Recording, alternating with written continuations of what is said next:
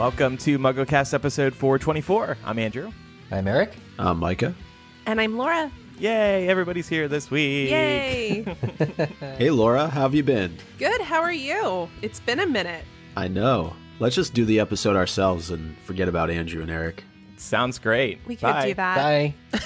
Laura and Micah's prediction corner. Were, were the rumors true? Were you two feuding? Feuding? Well, yeah, because, like, Laura, you were off a week that oh. uh, Micah was on, and then mm-hmm. Micah was off the week Laura was on. It was, I don't know, I was worried. Yeah, this this whole will they, won't they thing is getting pretty crazy, honestly. Yeah, I mean, I think I like to think of us like Taylor Swift and Katy Perry. You know, it's been a years-long feud, and we finally have peace at last, so. Peace at last. Micah loves Katy Perry. That, that was a great analogy. Oh. Mm. Who doesn't? I did not know that. Huge fan. Love Firework. Great mm. song. So on today's episode, we are going to discuss the final chapter of Half-Blood Prince. We've made it, y'all. Actually, almost one year later, exactly. We started Half-Blood Prince chapter by chapter, July twenty eighteen. It was a whole different time because Laura wasn't even with us. It's crazy. It's crazy that we did it in one year. That's nice. Yeah. I'm pleased that it took a year because, of course, we've had these other episodes where big news has happened. Of course, Crimes of Grindelwald came out over that time. So we uh, took a, a good month off of chapter by chapter to discuss the movie. Mm. But anyway, first, we have a couple of news stories. First of all, you may have seen in your social media feeds over the past week, there was this report by not a reputable website, so I'm not even going to name them, that said that a Harry Potter T V series was in development. And of course, this went crazy. This went viral because everybody gets really excited when stories like this appear. Of course, some people are like, ugh, enough, no more, no more. Personally, I would be excited about it. Did you guys see this report when it was going around over the week? I did. I missed this one. I missed it. Yeah. Okay. I so I saw it and I felt the spark of excitement for two seconds, but then I saw the source and I was like, no. Yeah. There's no way this is real. And of course, this happens a lot. But so I actually reached out to representatives for J K Rowling to get a comment. I understand that another Harry Potter website went to W B. W B didn't reply to them, but J K Rowling's people did um, reply to me. And they said, no, this is just absolutely not true at all. Sorry. So so that was a nice little uh, scoop to get. But it was also a big nothing burger, so not that big of a deal. It's nice that you had communication from somebody in touch with J K Rowling. Yeah. Right. And then I, my next question was, where is she? Why has she left Twitter? And they said, Andrew, please go away. Huh. Yeah, it must be going on like six months there. Shouldn't, yeah. Mustn't we? Yeah, that's crazy. Yeah, it's been a while. Joe but, Watch, um, you know, where is You know she? Why I'm in touch with J K Rowling's people? And by that, I just mean I have their email address. It's because I get myself in trouble on Hypeable, and then they email me, and like, you know, they're, hey, Andrew, take that down. What the hell are you doing? I'm like, oh, I'm sorry. I'm what sorry. What exactly gets you in trouble?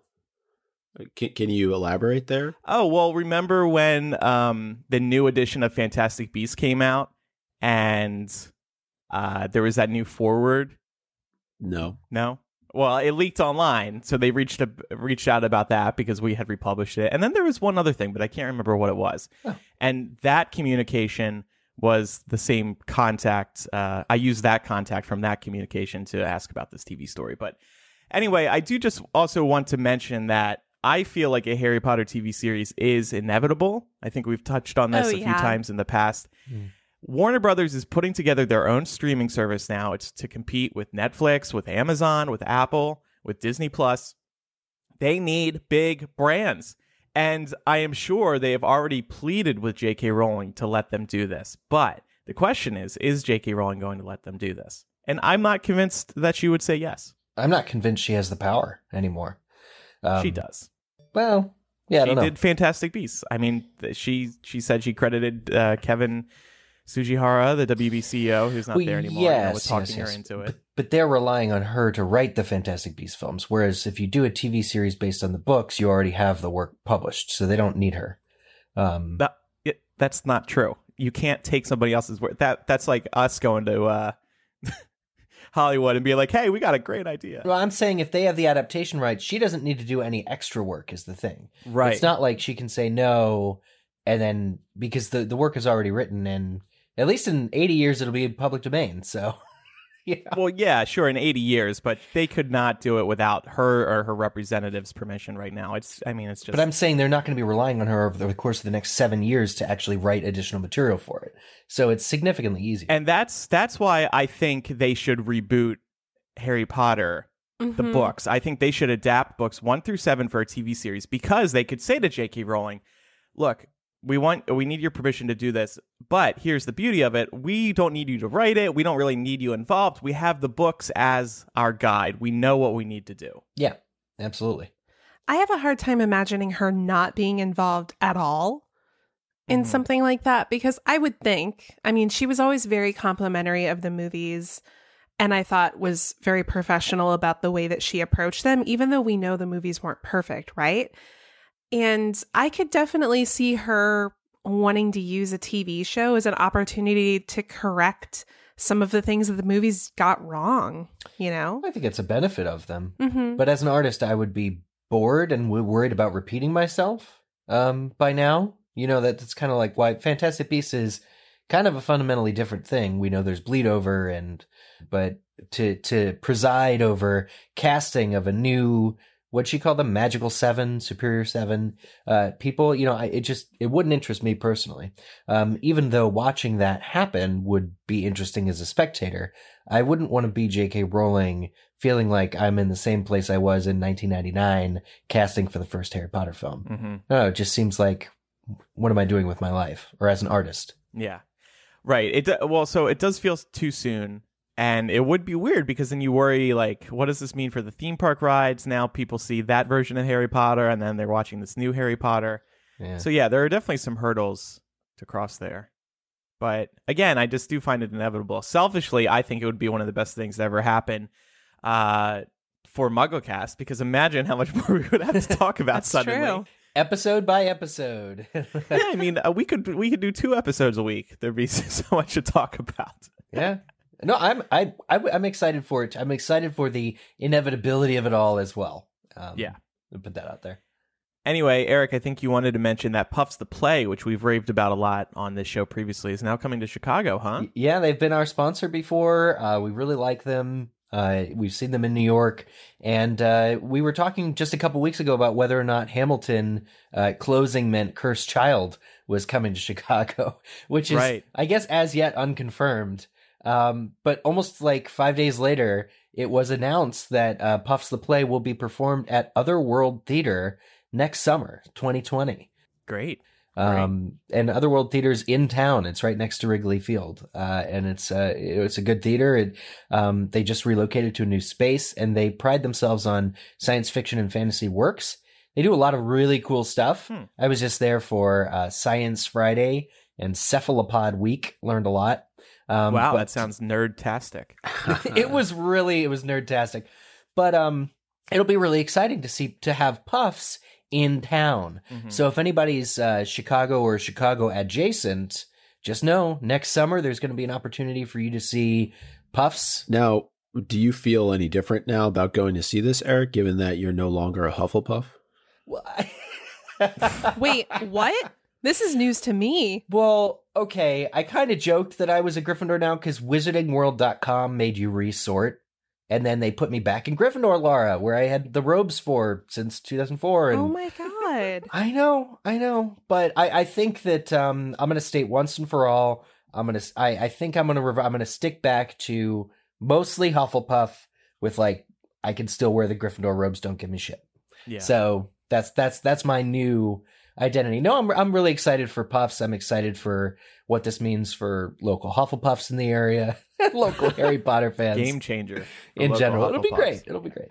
Mm-hmm. Yeah, that's cool. They also announced they're leaving New York. So, oh yeah, Andrew, I did want to ask about Wizards Unite, because I wasn't on last week's episode, and I, I'm trying to work my way through the game, and I. Yeah, I enjoy it, but I honestly have no idea what I'm doing. What do you mean? What what what's the end goal? Well, you played Pokemon Go. You should know. Well, Pokemon, you got to catch them all, right? That's the objective, really. Mm-hmm. Yeah. What's the objective in Wizards Unite? Find them all. Save them all. Unconfound them. So we admitted on last week's episode that we're not exactly following the story.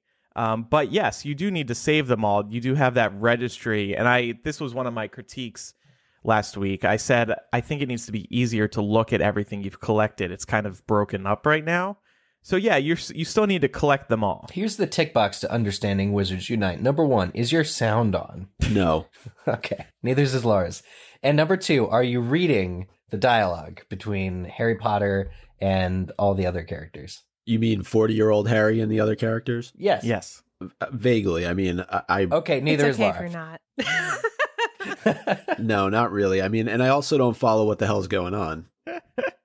Yeah, w- we, we're not really following it either. We did get some emails, by the way, and thank you to those who sent them in with uh, some advice. And I know some of the people who listened last week also found what we had to say helpful. So, um, what what level are you at, Micah? I'm level eight. Wow. Okay, okay, you're better than me. And me. I just got to level seven last night. Six here. Uh, I'm battling a uh, a buckbeak right right now, so a hippogriff right now. As so. You're recording it? Yeah. Well, I loaded it up when you mentioned it. I just I did the impulse. Same thing.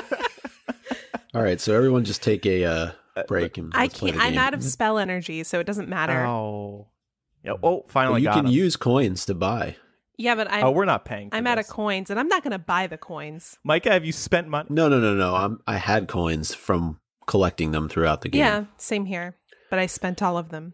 I am level twelve, and uh, last night at the bar, I actually exchanged friend codes with a couple of people. Oh, so people are still playing it. By the way, also ran into one of our listeners, if you saw on the MuggleCast Instagram, Shelby. I did see that. Hey, Shelby. It was nice seeing you last night.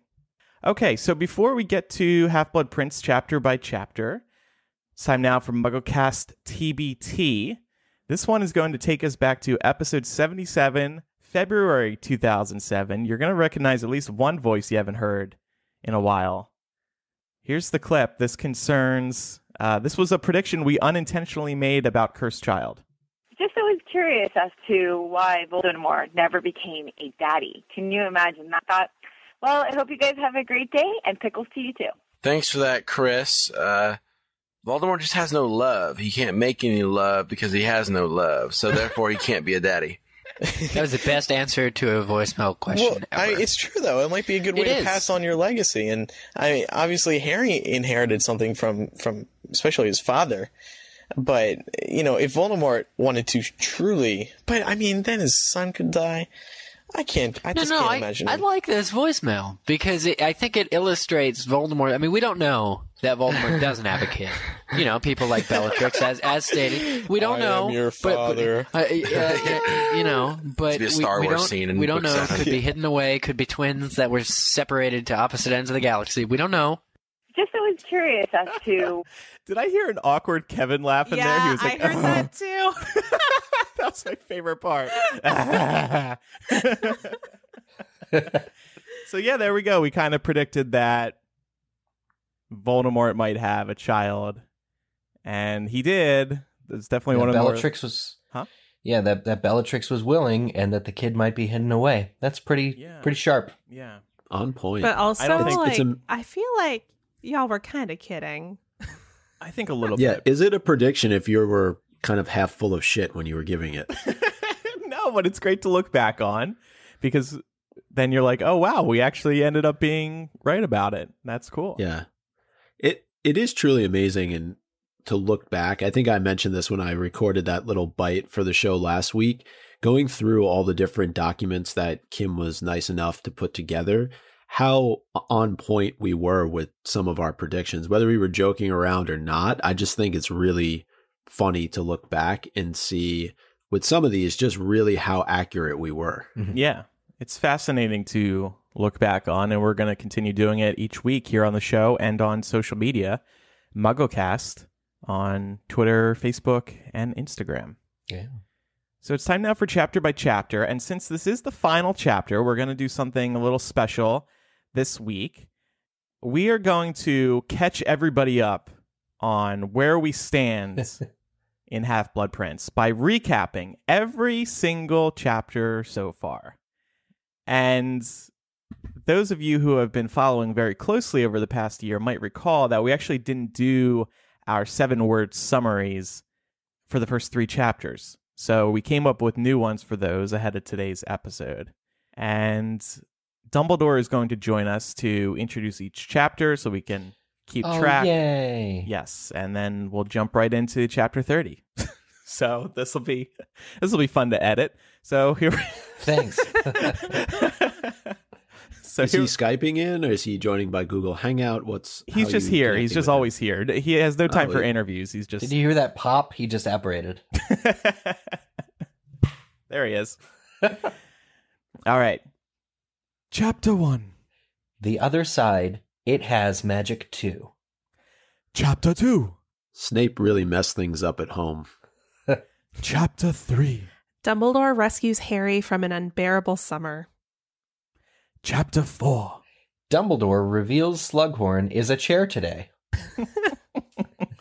Chapter five. Fleur was entering Harry's room and existed. Chapter six. Diagon Alley looks really sad and desolate. Chapter seven. The tasty pheasant boards scrumptiously Belby's mouth. That was our worst one. Objectively, yes. Yes, that was our horrible worst one. Yeah, that doesn't really tell me what happened in that chapter. Oh, I think it does. Perfect. It sounds like uh, the start of a dirty fanfic. Oh, God. Chapter eight. Harry feels really frustrated by Snape's attitude. Chapter nine. Potions is taught by a quirky walrus. Chapter ten. A memory comes before another big reveal. Chapter eleven. Harry tries to prune Buckbeak's big lunch. Chapter twelve. Draco is trying out poison necklaces. Hooray! Chapter thirteen. Tom is very disturbed by Albus's presence. Chapter fourteen. Ron hates being left out of snogging.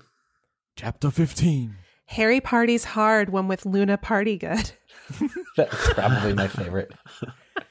Chapter sixteen. Rufus tries to convince Harry by persuasion. Chapter seventeen. Young wizards can make horcruxes from murders. Chapter eighteen.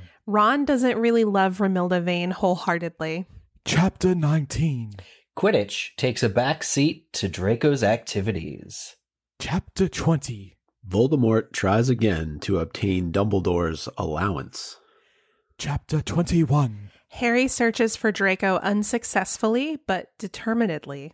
Chapter twenty-two. Aragog causes Harry no issues with Slughorn. Chapter twenty-three. Secrets are discovered inside the Slughorn office. Chapter twenty-four. Harry almost gets discovered by, by Snape. Let me do that again. Harry Harry almost gets discovered by Snape bathroom. Mm. I think we ran out of words on that one. We did. Chapter twenty-five. Harry discovers who listened to the prophecy. Chapter twenty-six. Together, they enter the mysterious boat ride. Chapter twenty-seven. Dumbledore goes over the lightning-struck thingy. Oh, bye, Dumbledore. Goodbye. Chapter twenty-eight. Harry chases Snape down onto the grounds. Chapter twenty-nine. After Dumbledore's death, Harry regroups with friends. Chapter thirty. Harry feels really bad about breaking Dumbledore. Wow.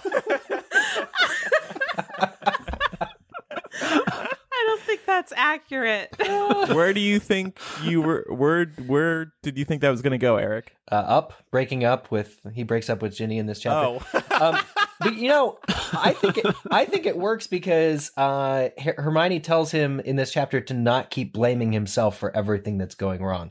So yeah, I, I think it I think it really does work, and Harry does break down in this chapter as well as break up. Mm-hmm. So I feel true. Good.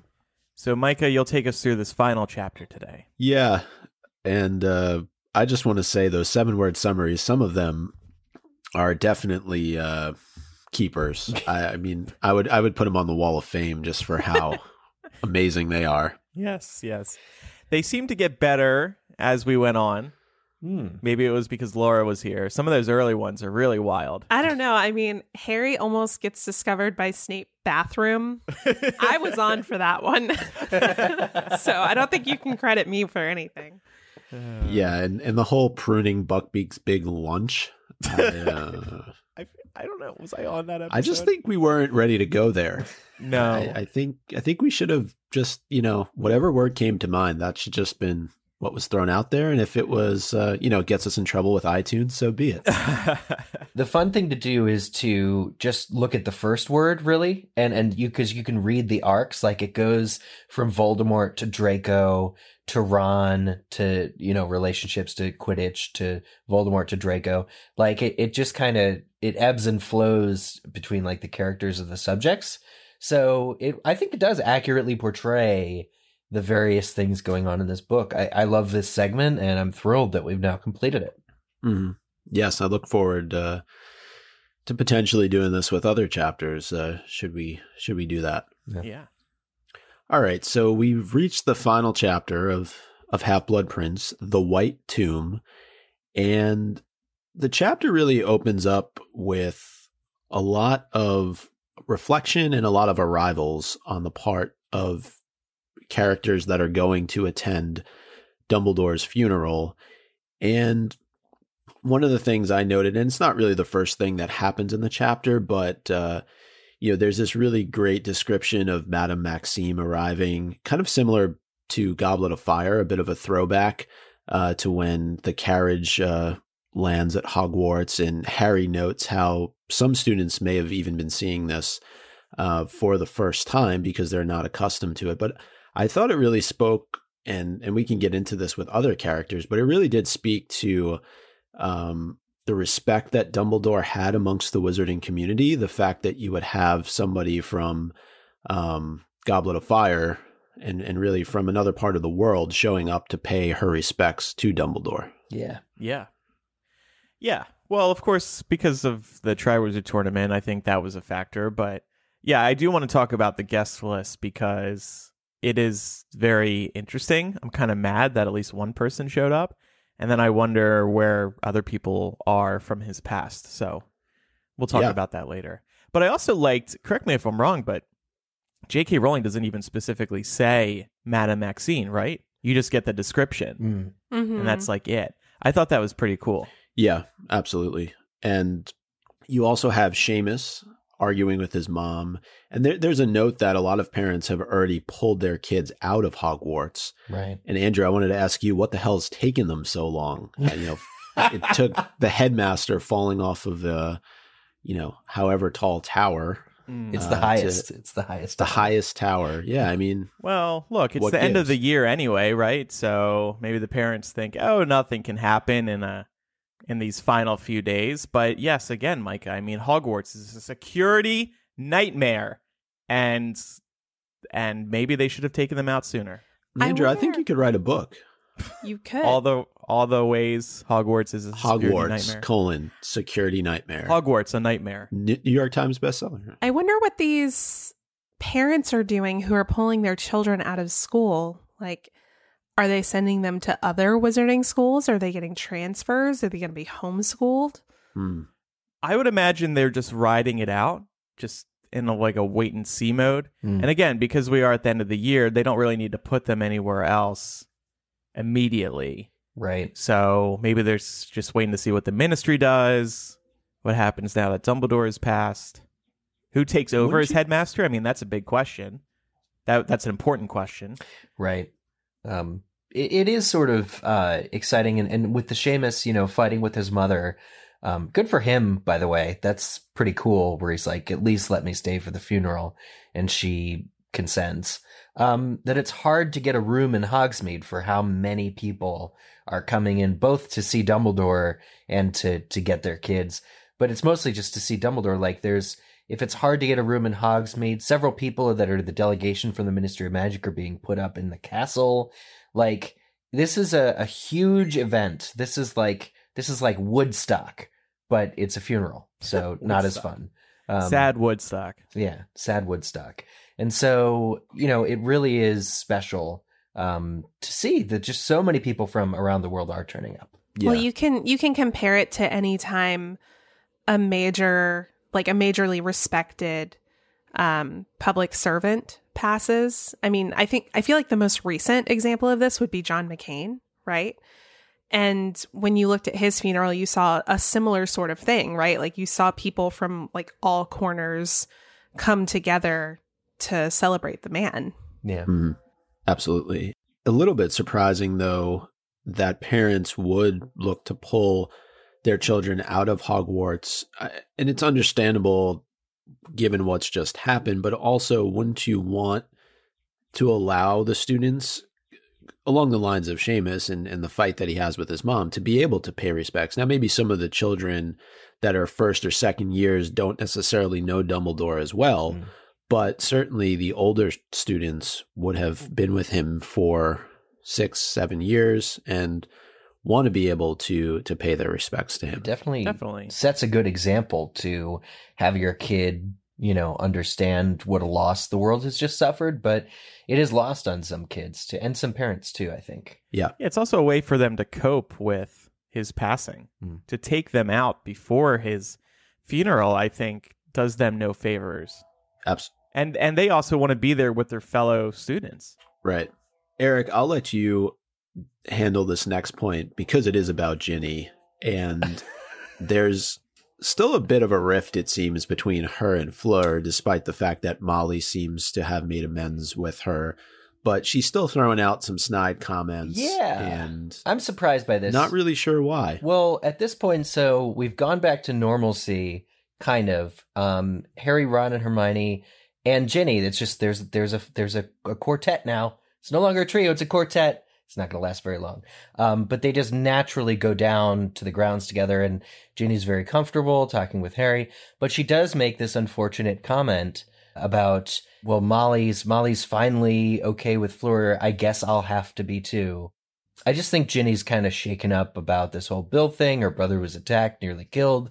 And I think she makes kind of like, you know, a lighthearted joke, but it is a little bit, you know, I was the person who back in uh, Excess of Phlegm said, what's the deal? Like all these women are hating on Fleur and that's kind of shitty.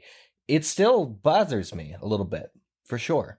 Could it be a bit of immaturity on her part? I mean, we tend to look towards Hermione and Ginny as being more mature characters at times throughout the course of the series. But in this moment, it feels a little bit like she's being immature, treating Fleur a certain way with really no... no reason. I mean, Fleur has shown that she cares quite a bit about Ginny's brother, yeah. and yet she's still ragging on her pretty hard. I agree. There's sort of like a, a, a tier system of, of people who hate on Fleur. Molly was number one, but then just in the previous chapter, they were holding each other and crying and making apologies. Fleur has revealed herself not to be this shallow person. It may be, it may be um, jealousy still about Fleur's looks, like the uncertainty, uh, like self-consciousness coming from people that, that cause her to project, you know, this negative, oh, I guess I'll have to put up with her. Um, but it, it was a favorite pastime for all the Weasleys last summer um, to kind of rag on Fleur a little bit. So I think it's probably just, it's something that's on its way out, but is not quite all the way out. So, you know, it takes... I think that's well, what it is. And this is a thing that happens in families. And I think something that is really significant here is that Fleur is not only very different from the Weasleys in that she sort of comes from this very like upper, I assume, like higher, like upper middle class background. Mm. And so that probably feels threatening. Also, the fact that she's foreign and she's French. And unfortunately, all of those things tied together tend to be stereotyped as making somebody snobby or really shallow. And I have a feeling that these were a lot of the preconceptions that the Weasleys had about Fleur's character until she actually gave them reason to believe, oh no, that actually isn't who this person is. And I sort of read Ginny's reaction to this as being somewhat sheepish, like, mm. oh, I, I guess I have to give her a chance now, you know? Yeah, and not before, weirdly, mm-hmm. you know? Yeah. Yeah, I think that that's fair. And kind of shifting gears to Hermione, there's a conversation between her and Harry where uh, she, I think, delivers the information a little bit uh, in the wrong way when, because just based on Harry's reaction, I mean, Harry is going through uh, quite a tough time right now, as we know, and Hermione delivers the news sort of along the lines of, hey, guess what? I was right all along about the Half-Blood Prince. And Harry's just, just kind of like, okay, do you really have to rub it in now? And she's clearly been up to her usual, um, you know, she she's in the library. She's been researching, trying to find out who R A B is, given that the locket was a fake. And she's come across really no information that's relevant. There was two R A Bs that she came across, Rosalind Antigone Bungs and Rupert Axebanger Brooks Stanton. And I wonder if that's a little bit of a head nod to Rupert Grint at all. Wouldn't that be the second one? Because yeah. Slughorn also calls, I mean, does J K. Rowling like really like Rupert around this time that she's writing this book? It's a good name. It's an interesting name. Well, is the Rupert reference in the book or is it in the movie? I thought it was in the book. I think it's in the book. Yeah. If it were in the movie, yeah, that so. would be to take me out of it. Oh, yeah. yeah. All right. And then we get the information on Eileen Prince, the fact that somehow in her first go around, Hermione missed the fact that she was married to Tobias Snape. And then Harry makes a pretty strong indictment on Snape's character, comparing him to Voldemort, and wondered what you all thought about that, making a comparison between Snape and Voldemort, just given the fact that they both had pureblood mothers, they had Muggle fathers. Do we think Snape was ashamed of his parentage, or did he really just care deeply for his mother, and, and that's why he took on the, the Half-Blood Prince nickname? I always got the impression that Tobias wasn't a part of Snape's upbringing. Am I wrong in that? In Snape's memory, it's indicated that Tobias was mentally and or physically abusive of yeah. Eileen, uh, because it, all it is is young Snape's cowering in a corner while a, a man yells like sternly. Um, so I, I think it was not a, a happy marriage. Maybe as a Muggle, he felt emasculated by his wife's uh, magic or threatened by it. Um, maybe that caused it. Maybe that he just, he, he was not a nice guy. He was not a good dude. And right. there are these comparisons to be drawn between Voldemort and Snape, who both didn't like their dads at all. They have a high degree of contempt for their dads. It does not surprise me that Snape went by, you know, the prince side of the family. But right. where Harry's got it wrong is that Harry thinks it was all about his ego. Oh, you know, he, he trying to, he, he had to play up the, the magic side, just like Voldemort did, to be special. Right. Harry's just got it wrong because he doesn't have all the facts. And I would lean more so that Tom Riddle was ashamed of his parentage, particularly his father. I don't know that Snape is ashamed of his parentage. I just think that he hates his father. Mm-hmm. Yeah, for for good reasons. And but I do think they're probably both gone because Spinner's End is his now. Uh, the, or the house on, on Spinner's End. Mm-hmm. Right. I, I've just never given much thought to comparing Snape and Voldemort. Never really crossed my mind. Y- yeah, this is like a box-checking moment, I think, because we have to... We're in that weird position where we have to think Snape is bad for at least a half book yet to go before we can really know everything. So this is sort of necessary to have Harry being like, oh, Snape is just like Voldemort. And if, and I'm going to go after Voldemort, but if I happen to see Snape, and he better, he'll be worse for it, you know? Right.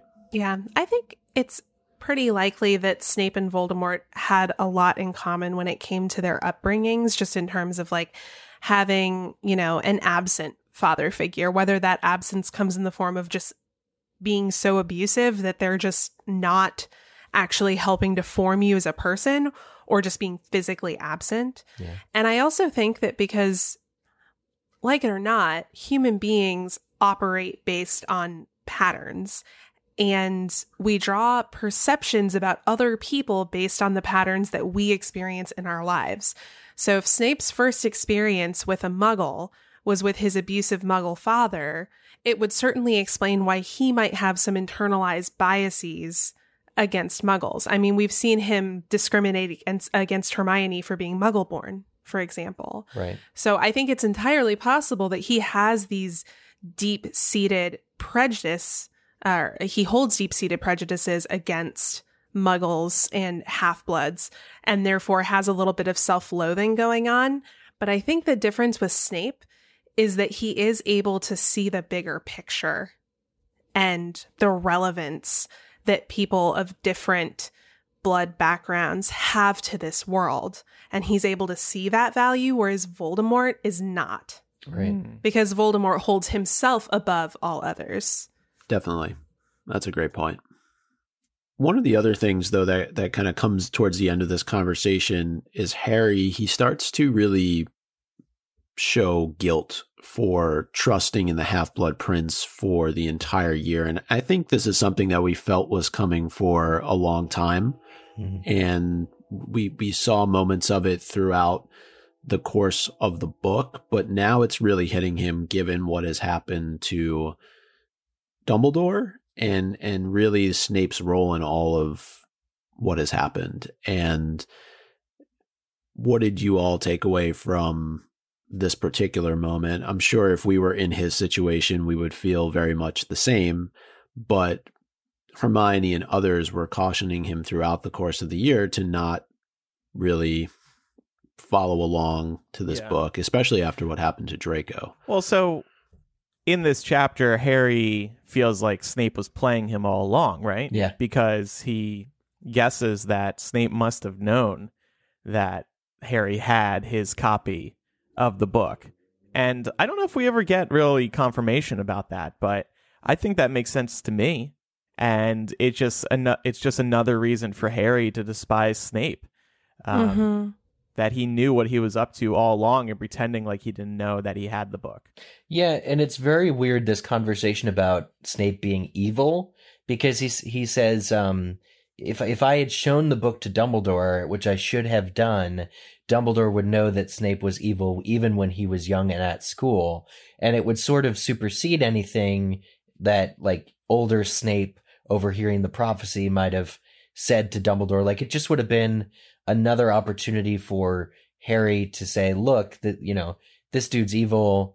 Um, will you listen to me? And I, I think, though, if he had done that, maybe Dumbledore would have still pushed it aside. But then he would have chastised Harry for cheating on potions all year. Yeah, I, th- I think Harry is just at that bargaining point in his grief. Yes. And I think that that's the reason for this. Mm-hmm. Although I do think it's an interesting connecting the threads moment, too, because we have here at the end of book six where Harry is sort of feeling guilty about being misled by this book that he has allowed to guide him all year. And, you know, he's not following Arthur Weasley's advice of don't trust something if you can't see where it keeps its brain, um, which is such a huge parallel to the way Ginny Weasley was feeling at the end of book two for being so, you know, overtaken by Tom Riddle's diary. And ultimately everybody was trying to convince her, like, no, this isn't your fault.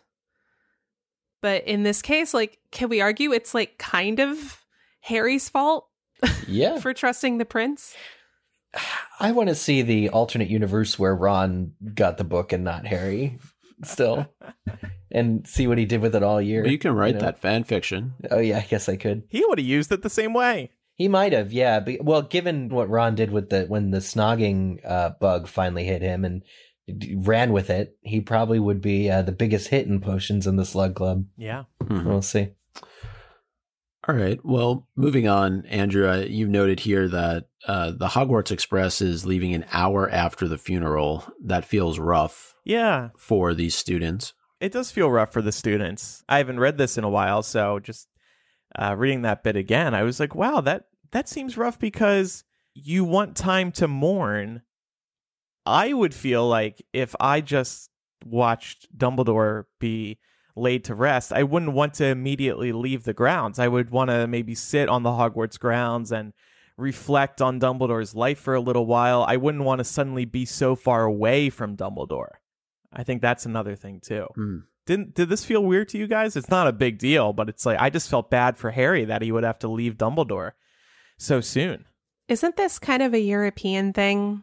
Like the train schedule will run. But the Hogwarts Express runs on they its take own their schedule. Trains very seriously. They could have made a uh, special delay for Dumbledore's burial. Well, I feel bad for the trolley lady. She's doing a double shift because she's coming to Dumbledore's funeral and she's got to make sure nobody tries to jump off the train. That is a busy day. It's true.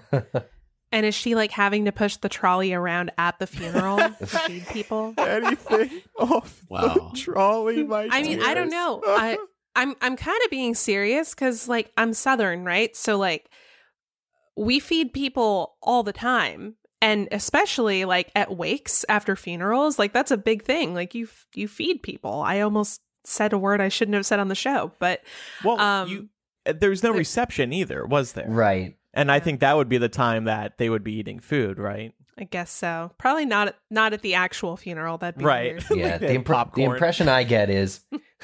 Here's popcorn, yeah. For the watch, watch the tomb erupt in flames. Ooh, ah, popcorn, butter, butter, extra butter, Mister Potter. Um, the the whole impression that I get is exams have been canceled.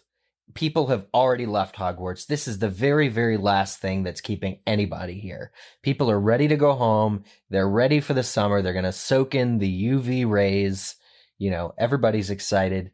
But but Dumbledore's funeral at this point might feel like to some. Like more of a chore. And once it's over, it's over. The Hogwarts Express train can leave because there's no reason to stay anymore. All right. Might be it. We do get a, a moment in the, the Great Hall prior to going out to the funeral. And it's noted that Crabbe and Goyle seem lost without Malfoy. And Harry's just kind of doing a, a panning of the room. We see that Scrimgeour is actually sitting in Snape's old seat, which I think answers one of your Quidditch questions, Eric. Yep. From maybe two weeks ago, was it? Yeah, that was two weeks ago. Mm-hmm. Yeah, I mean, they're, they, they're lost without their boy. And it's kind of funny because it just speaks to uh, how hopeless they are without their leader. I feel like, too, there's, there's a parallel to be made between Crabbe and Goyle feeling helpless and... Uh, Harry feeling helpless without Dumbledore. Should they have um, like banded together to? I mean, maybe. I mean, they've just had Malfoy guiding them for so long that, and, and we often get the sense, even their parents, like the the Death Eaters, Crabbe and Goyle, never really seem to have their own personality very much. Right. Um. So yeah, they always seem just... very much attached to Draco, and now they don't seem to have a clue what to do without him. Yeah, and it's a great moment. It's a great character moment for Harry to feel bad for Draco. Mm-hmm. Wherever he is, he can't be with his friends. Well, and do we think that this at all plays into what happens in Deathly Hallows, maybe more so from Draco's end, knowing that he did have that moment of hesitation on the tower. He didn't look like he was going to harm Dumbledore in any way, that he was too afraid to do so. Do we think that plays into his character in Malfoy Manor when he doesn't let the Death Eaters know that, in fact, Harry has been captured? Yeah, absolutely. Yeah, so. Um, okay, so we now uh, head out to the Hogwarts grounds and are about to attend the funeral. And there's quite a long list of people that are in attendance. And I'll go through them here and we can discuss them afterwards, and I know they're kind of spread out through a couple of pages, but I'll go through the list. Lupin, Tonks, Mad-Eye, Fred and George, Molly, Arthur, Fleur, Bill, Tom the barman from the Leaky Cauldron, Arabella Fig, the Weird Sisters bass player, Ernie Prang, who is the driver of the night bus, oh. Madame Malkin, Aberforth, although he's not explicitly named, he's mentioned as the barman from the Hogshead, the trolley lady, all four of the house ghosts, Cornelius Fudge, Rita Skeeter, Dolores Umbridge, Ferenz, and other centaurs who show up later on, the Mer people, and Grop. So I have a few questions about this guest list. First of all, why is Umbridge there? Is she just taking pleasure in seeing Dumbledore put six feet under? I think Umbridge is all about appearances. Right. So this is just about trying to generate positive public perception for herself, I think. Mm. It makes me sick to see her there. Oh, yeah. As it does Harry. Some people just shouldn't be allowed to attend. Like, who organized the funeral? You should you should have put some uh, bans on some certain people from arriving. Like, Harry could have worked with them on that, and Umbridge definitely would have been one of those people. Oh, yeah, and you know Umbridge, like, rode in the same carriage or whatever as Rita, you know, and they're just... They're they're all there to just kind of cause a, a ruckus, especially considering what Rita's about to do to write the tell-all book on Dumbledore yeah. um, against him. Like, these are people who actively in life did not have Dumbledore's best interests at heart, did not care about him, and now they're here. And that's the shitty thing about death, is there's not a thing Dumbledore can do about it. Well, he could have put something in his will. Umbridge cannot attend my burial. Like McCain saying that you-know-who couldn't be at his funeral. Yeah. I mean, I tend to agree with what Laura was saying in terms of it being a, a perception issue for Umbridge. I think that for her in particular, you know, it's probably like, well, fudge, former minister is going, Scrimgeour is, is in attendance. It would be bad for her, assuming, does she even still have her position within the ministry, or has she been let go after what happened in Order of the Phoenix? Uh, she's there in Deathly Hallows. Well, I mean, that doesn't mean anything. If uh, was she there before the Death Eaters took over? Oh, yeah, I think so. I think she's still senior undersecretary to the minister and is therefore required to, or, you know, put in appearances, yeah. as you say. Well, and Percy is there. That just reminded me that Percy was there as well. I left him off the list, but I don't think he's mentioned until later on when Scrimgeour tries to kind of corner Harry. Yeah. Uh, yeah, Ron... Uh, is avoiding him. I think Harry notices his glasses in the Great Hall, I think is what it is. Yeah. Um, and then I also wonder about people from Dumbledore's earlier years. Like, there's no mention, of course, this is from Harry's perspective, but there's no mention of really of any other strangers there besides this short man with a hat who speaks. Who is that person? You would think that that person is significant to Dumbledore, and yet... we don't really get any information about that person. The one who eulogizes Dumbledore? Yeah, who is that? I mean, that's an important speech to make. I think it's Yusuf Khan, personally. it's uh, it's old Credence, clearly. Old Credence. Wow. Yeah, I mean, you would. It would be cool if it was somebody from the Fantastic Beasts series, uh, but yeah, I don't know. It It is funny how it's, I don't I wouldn't call it a cop-out, but it's, even Harry can't hear every word of the eulogy. He doesn't need to. He's just, like, making his own peace, and he still, like, breaks down and realizes it's all over for him. But how shocking is it, kind of, that we actually don't get the eulogy? Because J K Rowling could have absolutely written, had she wanted to, a beautiful summary of that man's life prior to it being deconstructed in the following book. Right. Mm. That's a good point. It is a little odd that we don't get any real context to the eulogy, and maybe that's just because information there would have, you know, spoiled some of what was to come in Deathly Hallows. Uh, when I when I thought of the the person giving the eulogy, one person that did come to mind was was Elpheus Doge, who oh yeah Harry speaks with in the next book. Um, I'm not entirely sure what his appearance is like, but we know that the two of them were very close growing up, and one would think that he was at the funeral. But also brings up, Andrew, your question about who else is here that we don't really know about, or or maybe there are folks that we just, even if they mention names, we wouldn't know who they are or their level of importance to Dumbledore. Right. Certain people like Madame Maxime, you know, a fellow head head person at another wizarding school, makes a lot of sense. And then somebody like the Weird Sisters bass player, like, I want to know what his person, not that Dumbledore ever had. Maybe to, like, Dumbledore was a big fan. Yeah, maybe. Like, they had, they probably had a close personal correspondence. For sure. Yeah. It, knowing that Hogsmeade was as busy as it was, there were obviously other people there that we wouldn't be able to identify. Mm-hmm. Mm-hmm. Then again, Dumbledore was old, one hundred fifteen, so maybe a lot of people from his past have now passed. True. Oh, yeah. But I think Harry should have delivered a speech. Wouldn't he want to do that?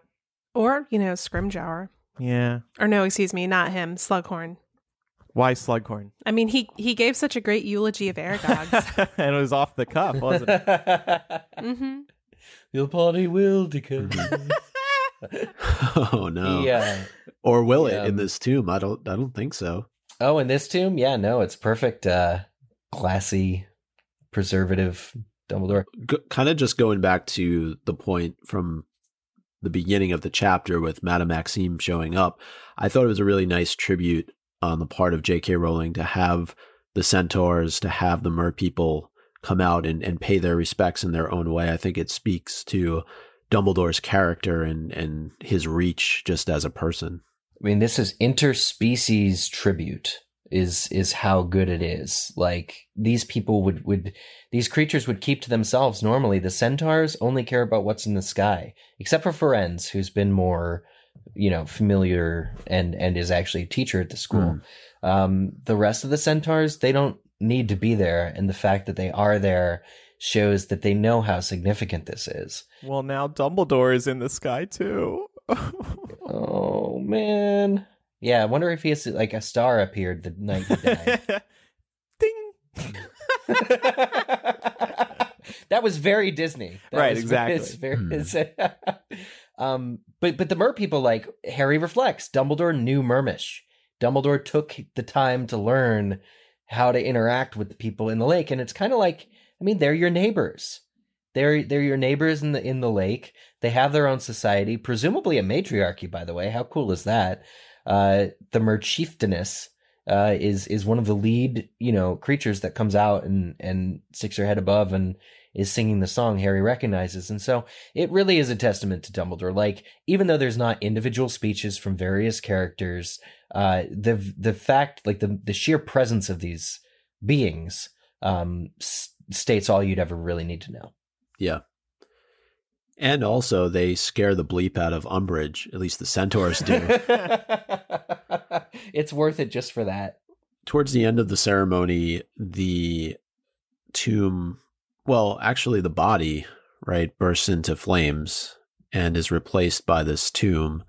And wondering, is is this the standard for what happens at a, a wizarding funeral? Yeah, I'm wondering that too. I probably not. And so I'm a little confused. So the body was there, right? Mm, yep. It was laying out. It, well, it was wrapped in a okay. cloak. And the tomb wasn't there. It wasn't like on top of the tomb.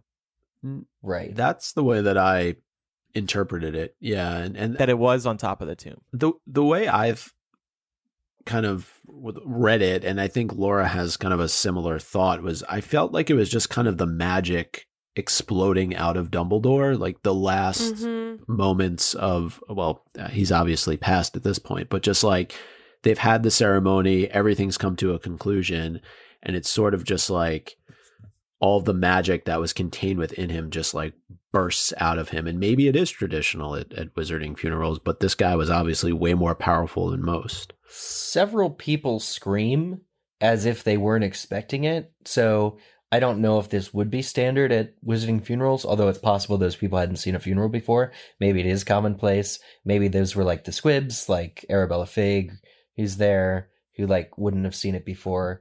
Don't know if it's common, but I get the impression that there was an outside force acting, like somebody there made it happen, versus it just being Dumbledore's corpse knowing somehow that he's been properly eulogized and now can explode into a tomb to encase himself in.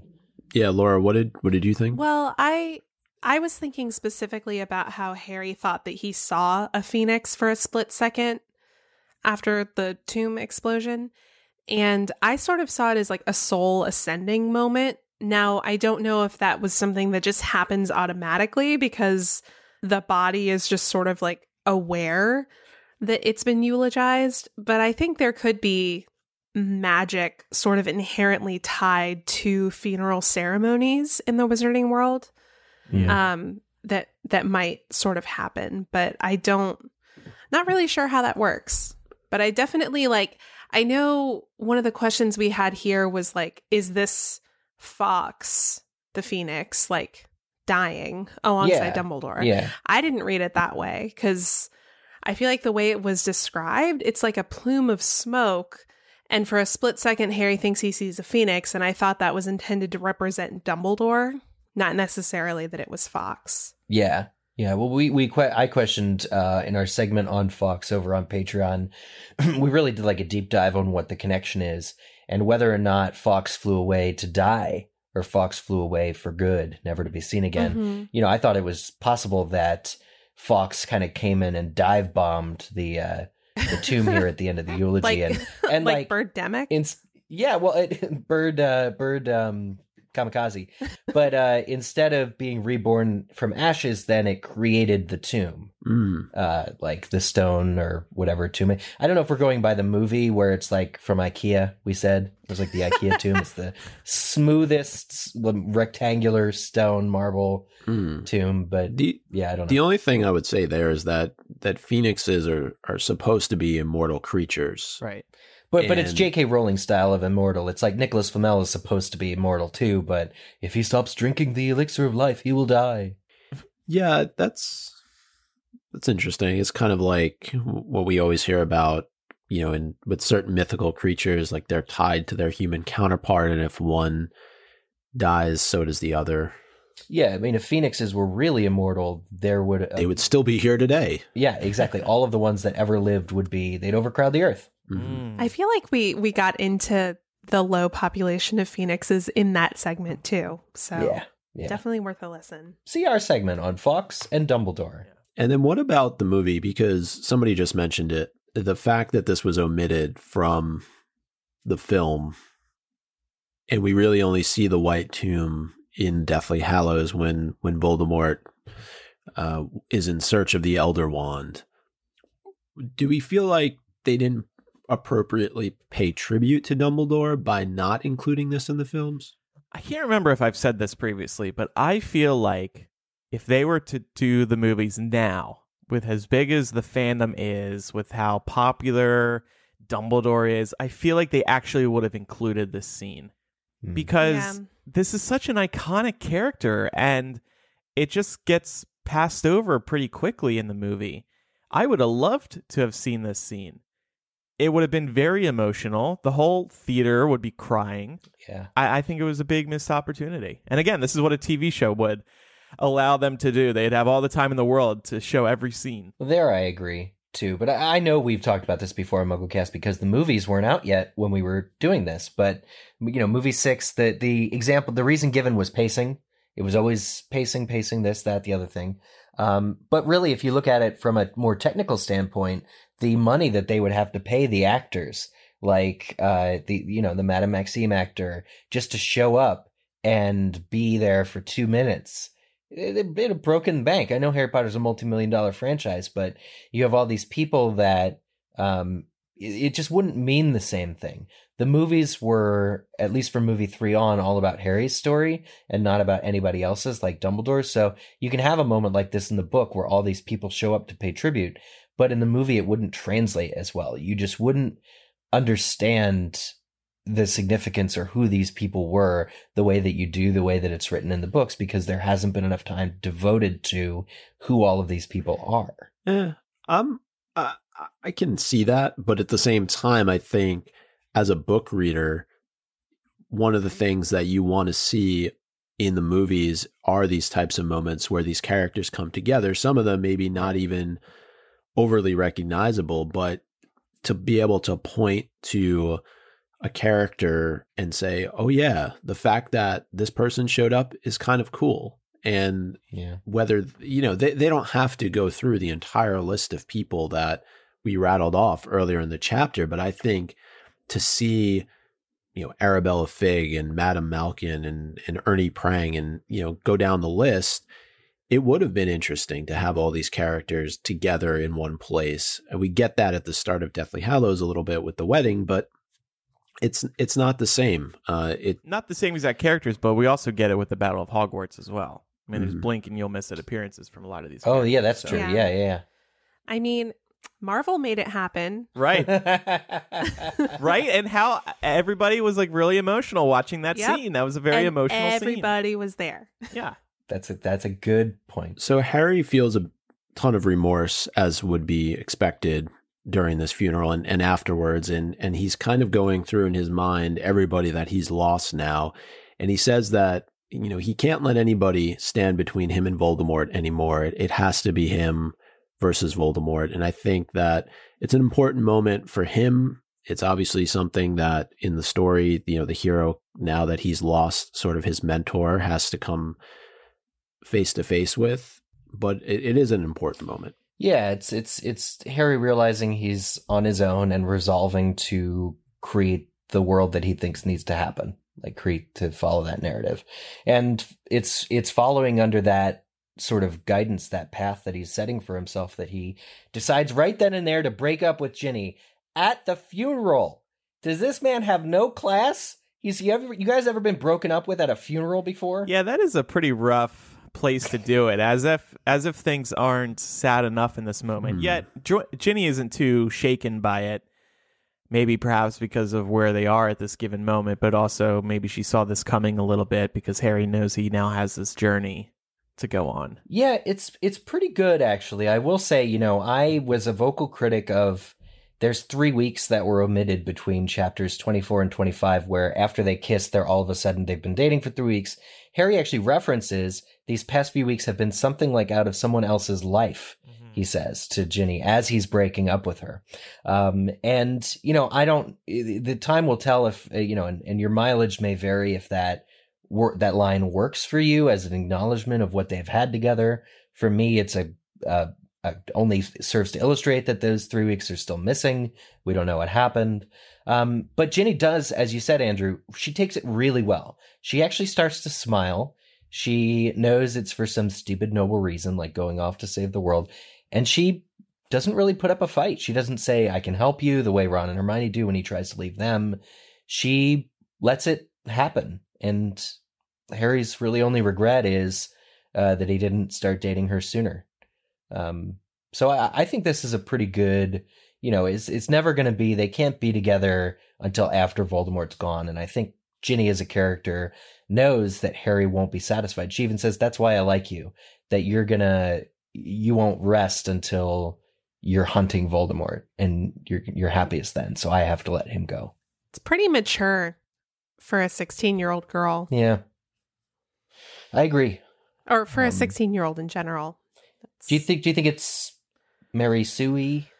Kinda. Yeah. I, I still feel like we're all of a sudden presented with a Ginny in book six who's just like really cool, and we're just supposed to accept that that happened with really very little character development for her between books two and six.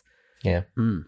As a reader, yeah, it would have been easier for me to accept if we had seen that happening before she became Harry's love interest. Mm-hmm. Do you feel like J K Rowling maybe wrote herself into a bit of a corner here with needing to get this in before the book wrapped up, but not really having a good place to do it, given that she had just brought them together not that long ago? Well, the most awkward thing in the world for me is that Harry breaks up with Ginny. She's cool with it. They leave. Harry tries to break up with Ron and Hermione. They say, no, no, no, no, you're not going to do that. He agrees. And then they're like, let's meet together at Bill and Fleur's wedding next year. And so before we go hunting, you also have to be in Ginny's presence again. And it's just, there's no reflection where he's like, oh shit, Ginny's going to be there too.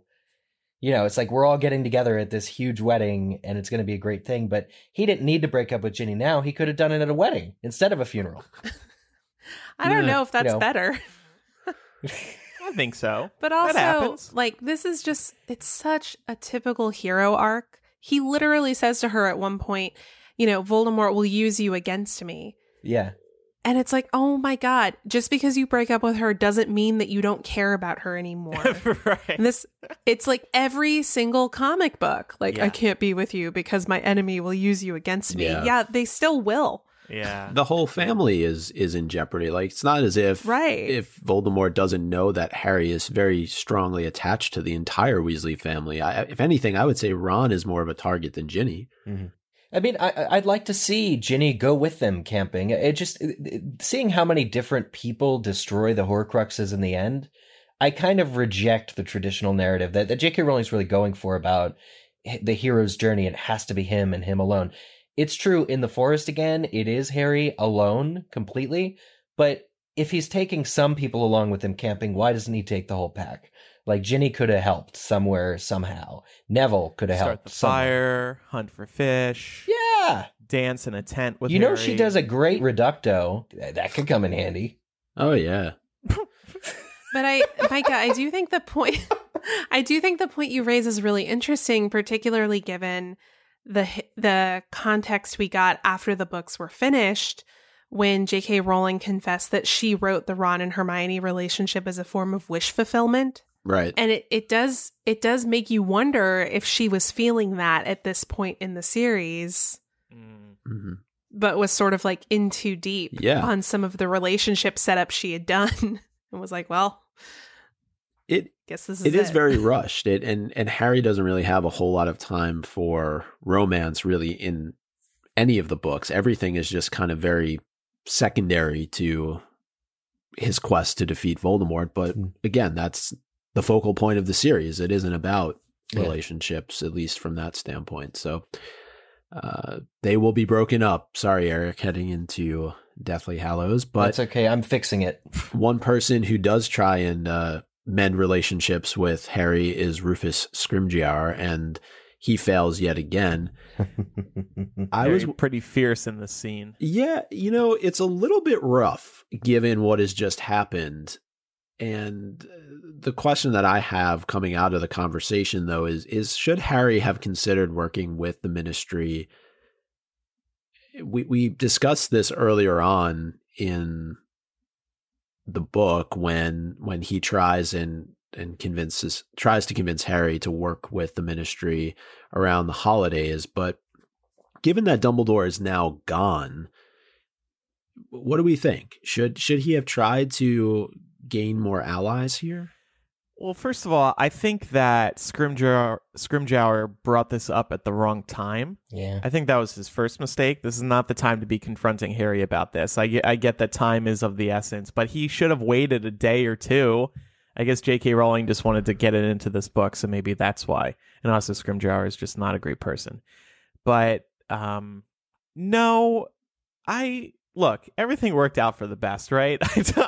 I don't think Harry needed to uh, change his thinking on this. Okay. Yeah, I think given how flimsy the Ministry is and how quickly it falls after this, probably a good thing that Harry didn't like.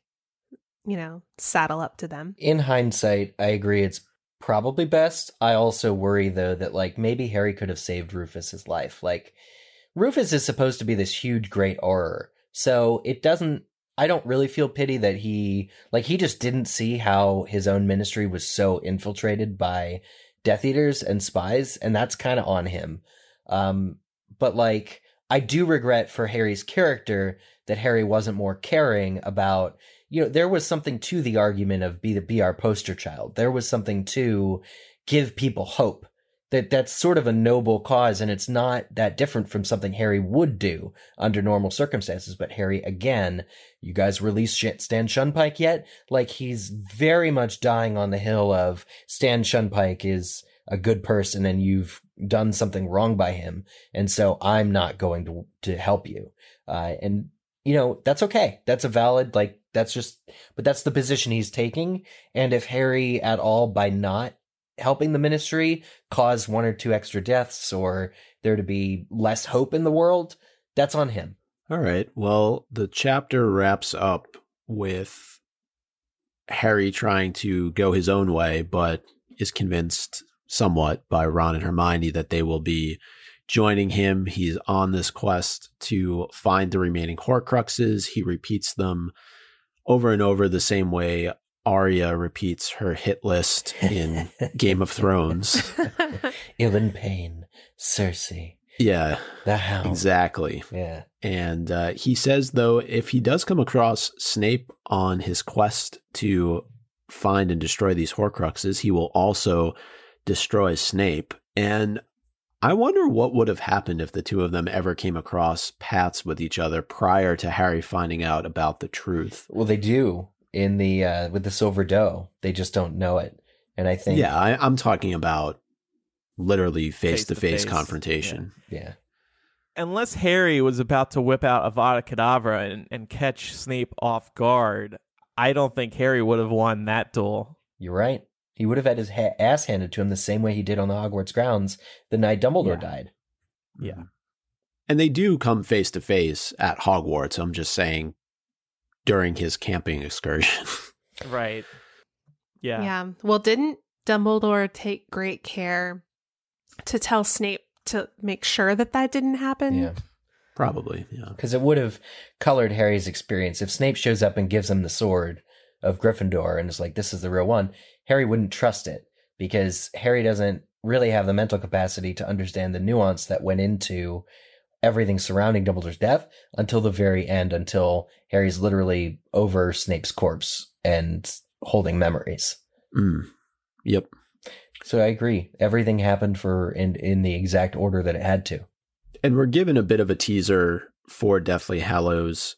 Harry talks about having to go back to Privet Drive for one last time, given that was a direction from Dumbledore, mm-hmm. that they will be attending Bill and Fleur's wedding, which is at least somewhat of an uplifting event to look forward to, given everything that has just happened. And Harry has a really strong desire uh, to return to Godric's Hollow. So nice. The place that we've long been wanting to go for six books now, it seems like we will get the chance to in book seven. Pretty cool stuff. So there's a lot of teasers here for book seven. I thought that was kind of nice.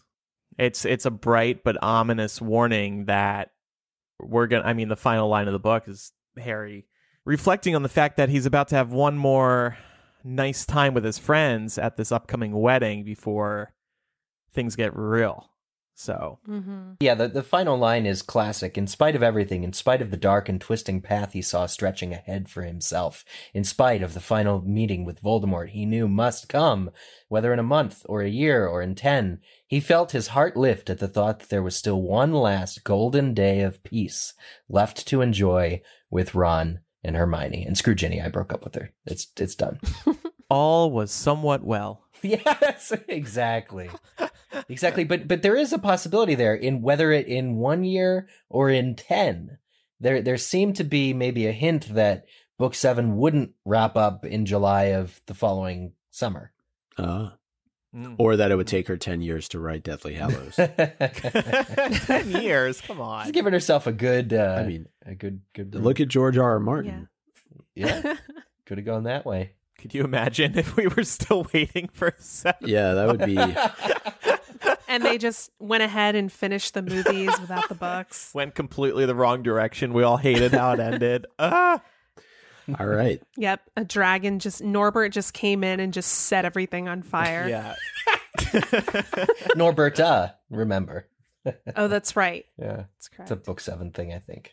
Yeah. So I wanted to give M V P, my M V P of the week, to the house ghosts. We didn't really talk about them, but they stepped into, into the light. I was kind of surprised by that.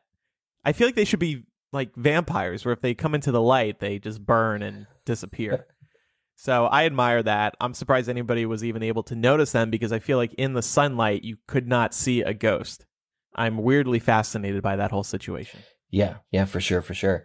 Um, I've said this earlier during our discussion, but my M V Ps are going to the mermaids and the centaurs, um, because they're totally different, you know, societies and totally different species. I wrote, it's like if we went to a funeral for the world's most renowned walrus. Mm. You know, like what we have no, no business being there. Have you ever been to a funeral for a walrus? Would you go to one, Eric? Um, well, oh, oh, I guess the better comparison will be Harambe. Did people go to Harambe's funeral? I don't know. People made a joke out of him. That just made yeah, me sad. Yeah, that was real sad. I mean, he- eleven thousand people voted for Harambe in the twenty sixteen well, there you election. Go. It's like that. So the centaurs and the mer people, like, it just takes a lot of respect. So I'm writing in Dumbledore next election. Please don't. Yeah, please vote. All right. Uh, I gave mine to Aberforth not mentioned explicitly by name, but we are told that he is in attendance, and uh, just has to be very difficult for him to attend his brother's funeral kind of in disguise, incognito. Nobody really has a sense for who he is, but despite everything that has happened between these two in the past, I'm sure that it's still a very tough situation for him to be in. Yeah, absolutely. And I gave mine to Harry for telling Scrimgeour to shove it. Yeah. Again. Yeah. Time now to rename the chapter Harry Potter and the Half-Blood Prince, Chapter thirty. Next time on Harry Potter. And in Half, uh, Harry Potter and the Half-Blood Prince, Chapter thirty, Stupid Noble Reasons. Mm. I went with Harry Potter and the Half-Blood Prince, Chapter thirty, Phoenix Rising. And I did Harry Potter and the Half-Blood Prince, Chapter thirty, Harry's First Funeral. Oh. It's kind of like... What about kinda, Aragog's? Well, it said in the chapter that this was Harry's first funeral. Oh, okay. He'd been yeah, too. Because Sirius is... Human. This was the weird thing. They mentioned Sirius didn't have a body to bury. So did they just not do like a right. memorial service? Because I think that's just a situation of Sirius having no family to mourn him. Mm-hmm. Yeah. Crazy. All right. So that's Half-Blood Prince. So what are we doing next on MuggleCast? Nothing. We're away for two years. No. So we've been looking at our archives, and we have a list of every single chapter by chapter discussion we've done on the show. And there are actually still a couple of holes. Half-Blood Prince was a big one we never pursued. So now that's done. Hooray, we did it. Yay. But we have realized that we never did the final chapter of Sorcerer's Stone, and we never did the majority of Order of the Phoenix. So, and I know this is a little awkward, but we're going to go backwards. And we're going to do the final chapter of Sorcerer's Stone, but before we do that, we're going to do a couple of general discussions about Sorcerer's Stone, just to kind of catch everybody up, just to kind of reflect on it. Uh, you know, after so much time, personally, I'm going to be reading the illustrated edition Ooh, to do this, yeah. and I'm I'm really excited about that. Um, and then since we haven't done the majority of Order of the Phoenix, we decided that we're just going to start Order of the Phoenix over. Because it would be weird to jump into Order of the Phoenix at, like, chapter ten. Right. That's just dumb. And back when we were doing Order of the Phoenix, I think we were condensing chapters. We were. So you get an episode that's, like, three chapters per episode and stuff. So, so I mean, think of what that would do to seven-word summary. We just, you know, have so many. It would be twenty-one-word summary. I mean... But the new segments, we're going back. We're going to add all these new segments, M V P, rename the chapter, seven-word summary, all the things you loved about book six. We're doing it for book five. And and I think we'll add at least one new one just to kind of shake things up. But the other thing, yeah, I'm looking at it now. We only did ten chapters of Order of the Phoenix. There's thirty-eight chapters in that book. We want part of our legacy to be the fact that we have done every single chapter in the series. So... Now is the time to go through, you know, to fill in these gaps. It is really bizarre that we never did the final chapter of Sorcerer's Stone. It's like we just forgot. We thought we lost. Like I thought we thought that there was like an accounting error, but we there it's there's not. We just didn't do it. Yeah. Really? Yeah. Some some news looked. must have broke, and we just forgot about it. Yeah, I think so. I see the episode after the penultimate Sorcerer's Stone chapter is titled Andrewless. So maybe that's why. Oh, yeah. You left. You guys didn't... lost me, and then yeah. there, it was just a mess We'd... from there. And then you lost the final chapter of Sorcerer's Stone. Right. I took it with me. I'm super excited about this because I actually still have my original copy of Sorcerer's Stone that I got when I was eleven years old. Aww. It's like tattered and falling apart. But I will read that one. That's so cute. How many times yeah. do you think you've read that particular copy? Oh, God. Probably. Probably between just like going back and referencing parts of it, not necessarily doing full rereads. Mm-hmm. I would assume I have to have read through the book at least ten times. Yeah. And so we feel like this is a good opportunity because we have about two years, right? Before two and a half years until... Yeah. until the next Fantastic Beasts movie. So this will be a way to, uh, you know, a good way to spend that time. And honestly, you know, we mentioned the Harry Potter T V show. There's going to be more stuff coming. And I feel like by the time we do Order of the Phoenix and, and this one Sorcerer's Stone chapter and a couple of Sorcerer's Stone general discussions. There's going to be a, a lot more to talk about in the world of Harry mm-hmm. Potter. They just keep adding stuff. So, um, yeah, we're excited about these plans. I think we have some good plans to get us, you know, we have a solid path for at least the next year, if not longer. So that's what heck yeah. We're... Order of the Phoenix is the longest book in the series, right? yeah. Yeah, it is. We're good. Yeah. And it's my favorite, personally. That's always been my favorite book. Oh. And it'll be great to reread it in today's day and age and just just older. I think something we did with Half-Blood Prince that we haven't with our past chapter by chapter discussions has been just applying the lessons in these stories to our own lives. So we'll do that with Order of the Phoenix as well. By the way, we would love your support over at patreon.com slash MuggleCast. It's the reason why we are weekly. And we just announced our twenty nineteen physical gift. It is a tote bag. And um, it's it. We're going to post the picture on social media. We let patrons have the first look at it. It's um, it's this big... already doing a bad job, job of describing it. Eric, describe the bag for us. I said we should come up with bullet points that we reference to talk about it on every episode. Well, this let that be a lesson to you going forward. It's our it's our it's our big reusable tote bags. They are made of durable material. They look great. We have a new slogan to to rival last year's mugs where we said no latte is safe. The slogan on this one says carrying magic since two thousand five. Oh, that's really cute. I saw the pictures of these as well, and they're really nice. Yeah. I'm excited to get one. Yeah. Yeah, yeah definitely. So. Well, you're not a patron, so you won't be getting one. But. oh, yeah, whatever. Okay.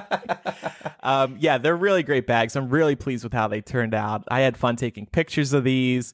You, you all will see the pictures soon if you haven't already. We have a nice jar of pickles with it. Somebody was like, haha, pickles, that's so random. They must be a newer listener because otherwise you understand why pickles oh, are in there. Well, Andrew, only they you knew. Should just specify, though, the jar of pickles does not come with the tote bag. No, neither does the LaCroix or the Wizarding World map or the wand or the physical copy of Half-Blood Prince. I thought it was excellent staging. Got a lot of compliments uh, on that, too, thanks. To pass along to you. Um, but, yeah, the, the great thing about tote bags and why we settled on this physical gift, we we this is what we were, you know, debating for a couple months now, too, like what would be the best gift. But you can, I wasn't debating. You, Micah was sure. But the the real thing is you can take them anywhere you go. You can take them to the beach. Um, you can also take them to the grocery store. A lot of people now are becoming more and more wary of using plastic, uh, plastic bags. And reusable bags are slowly but surely becoming the norm. And this is going to be good for that. Uh, so so help save the environment. Help save the environment, exactly. So uh, we'll be sending out um, these bags actually in the month of September. The majority of people will get them in the month of September. That's as quick as we can get them produced. Um, and more information on that will be available on Patreon. But you can still get a shot at this. You can still get a shot at having these uh, collectible items. We only do them once. You know, we did T-shirts the first year, mugs the second year. This year's physical gift. To get it, you need to sign up by July thirty-first, Harry's and J K Rowling's birthday, to be eligible yeah. for this gift on Patreon. Yeah. And just to be clear, if you do pledge by that time, you will get it. Yeah. Eric said you, you get a shot at it. I don't oh, want it to sound oh, like it's a giveaway was, yeah, or something. You will time. receive it. No, absolutely. If you pledge and remain a patron for a couple of months. Yeah, perfect, perfect, perfect. So, again, patreon.com slash MuggleCast. You also get access to our live stream, so you can listen to the show early as we are recording. With uh, fellow patrons, and they all chat as we're recording, so that's always fun. Thanks to everybody who's joining us today. We also have an exclusive Facebook group. We had the links line where once a month we ask you a question, and we might read your answer on the air. And we also do bonus MuggleCast, and of course the physical gift every year. Patreon.com slash MuggleCast. Thanks everybody who supports us there. Yeah. Quizage, Eric, the last quizage for uh, Half-Blood Prince. The last. Quizage. Here we go. Last week's question, what material do Fred and George wear to Dumbledore's funeral? I am surprised we didn't get any dialogue from the twins. They could have really put some some laughter into the whole thing. But oh, there I, I thought you meant like the actual actors responding to you on Oh, no, social no, no, media. I didn't I didn't I, I actually I, I can answer this question. Oh, you can. Yeah, they wore Drogon to Dumbledore's funeral. Yeah, yeah, black. Uh, you're supposed to wear black to a funeral. It symbolizes mourning. They wore black dragon skin, which shows how fancy they've become with their shop. You know, I assume dragon skin's probably pretty, pretty pricey. They look pretty sleek. So people who submitted uh, the correct answer include Issy Marcantonio, longtime Quidditch player, who's about to complete her master's degree in English literature, so shout out to her, and congratulations and thank you for playing Quidditch. Also Retta Gambo, J K Not Rolling, Ali Frega, Michelle, Marlena, Moonstar is the freaking best. Okay.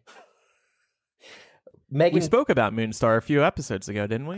We talked about Wolfstar. I wonder. Wolfstar. That's what I'm I wonder thinking. What Moonstar. Eh, I'll have to look that up. Maybe they're just calling it something different. Uh, Megan Callanan, Tara. Now I see a promotion for K F C who are not playing Quidditch. Sarah Davis, Fluffy McNutters, and Super Mandy. I hate this. This I'm never going to get over this ad thing. Um, but congratulations to the people who successfully play Quidditch. And you know what?